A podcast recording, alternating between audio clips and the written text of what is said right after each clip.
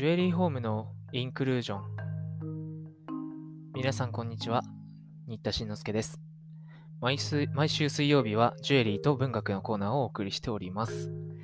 今回取り組むのは、宮沢賢治著、会の日。その第7回目です。いよいよ終盤に近づいてまいりました。それでは早速お聴きください。次の朝、ホモイはまた野に出ました。今日は陰気な霧がじめじめ降っています。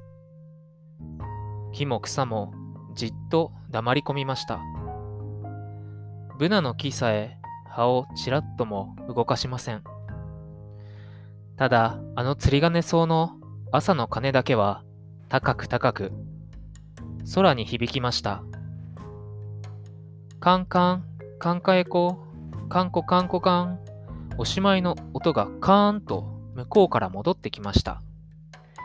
そして狐が角パンを3つ持って半ズボンを履いてやってきました。狐、おはよう。とホモイが言いました。狐は嫌な笑いをしながら、いや、今日はびっくりしましたぜ。ホモイさんの。お父さんも随分頑固ですな。しかしどうです？すぐご機嫌が治ったでしょ？今日は一つうんと面白いことをやりましょう。動物園をあなたは嫌いですか？と言いました。ホモイが、うん、嫌いではない、と申しました。狐が懐から小さな網を出しました。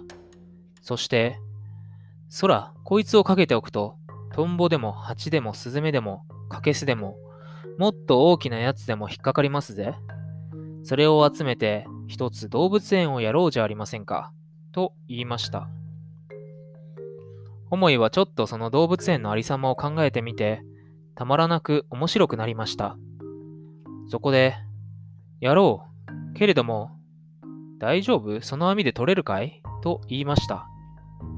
狐がいかにもおかしそうにして、大丈夫ですとも、あなたは早くパンを置いておいでなさい。そのうちに私はもう100ぐらいは集めておきますから、と言いました。ホモイは急いで角パンを取ってお家に帰って、台所の棚の上に乗せて、また急いで帰ってきました。見るともう、狐は霧の中のカバの木にすっかり網をかけて、口を大きく開けて笑っていました。はははは、ご覧なさい。もう4匹捕まりましたよ。狐はどこから持ってきたか大きなガラス箱を指さして言いました。本当にその中にはカケスとウグイスとベニスズメとヒワと4匹入ってバタバタしておりました。けれどもホモイの顔を見るとみんな急に安心したように静まりました。ウグイスがガラス越しに申しました。ホモイさん、どうかあなたのお力で助けてやってください。私らは狐に捕まったのです。明日はきっと食われます。お願いでございます、ホモイさん。ホモイはすぐ箱を開こうとしました。すると、狐が額に黒いシワを寄せて、目をつり上げて怒鳴りました。ホモイ、気をつけろ。その箱に手をかけて、手、手を、手でもかけてみろ。食い殺すぞ、泥棒め。まるで口が横に裂けそうです。ホモイは怖くなってしまって、一目散にお家へ帰りました。今日は、おっかさんも野原に出て、うちにいませんでした。ホモイはあまり胸がドキドキするので、あの会の日を見ようと箱を出して、蓋を開きました。それはやはり火のように燃えておりました。けれども気のせいか、ひとところ小さな小さな針でついたくらいの白い曇りが見えるのです。思いはどうもそれが気になって仕方ありませんでした。そこでいつものようにふっふと息をかけて、紅スズメの胸毛で上を軽くこすりました。けれども、どうもそれが取れないのです。その時、お父さんが帰ってきました。そしてホモイの顔色が変わっているのを見て言いました。ホモイ、貝の日が曇ったのか。大変お前の顔色が悪いよ。どれお店。そして玉を透かして見て笑って言いました。なーに、すぐ取れるよ。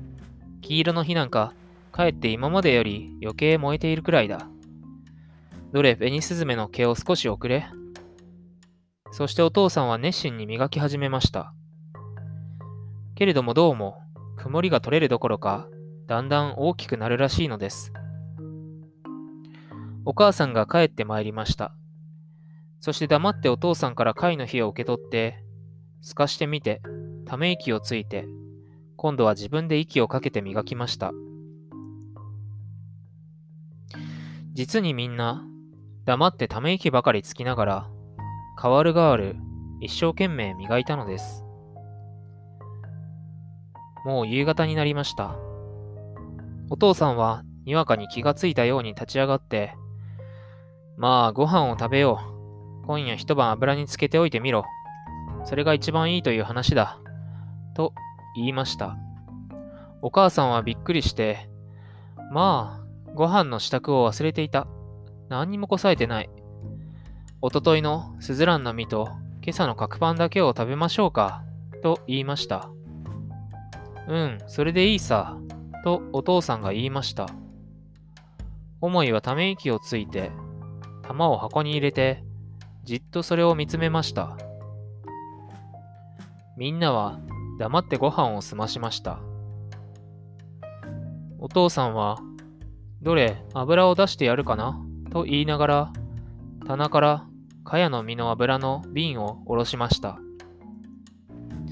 思いはそれを受け取って貝の火を入れた箱に継ぎました。そして明かりを消してみんな早くから寝てしまいました。今週はここまでです。なんかもうお父さんもスズランの実とか角パン普通に食べてましたね。どうなっちゃうんでしょうか。次回最終回です。お楽しみに。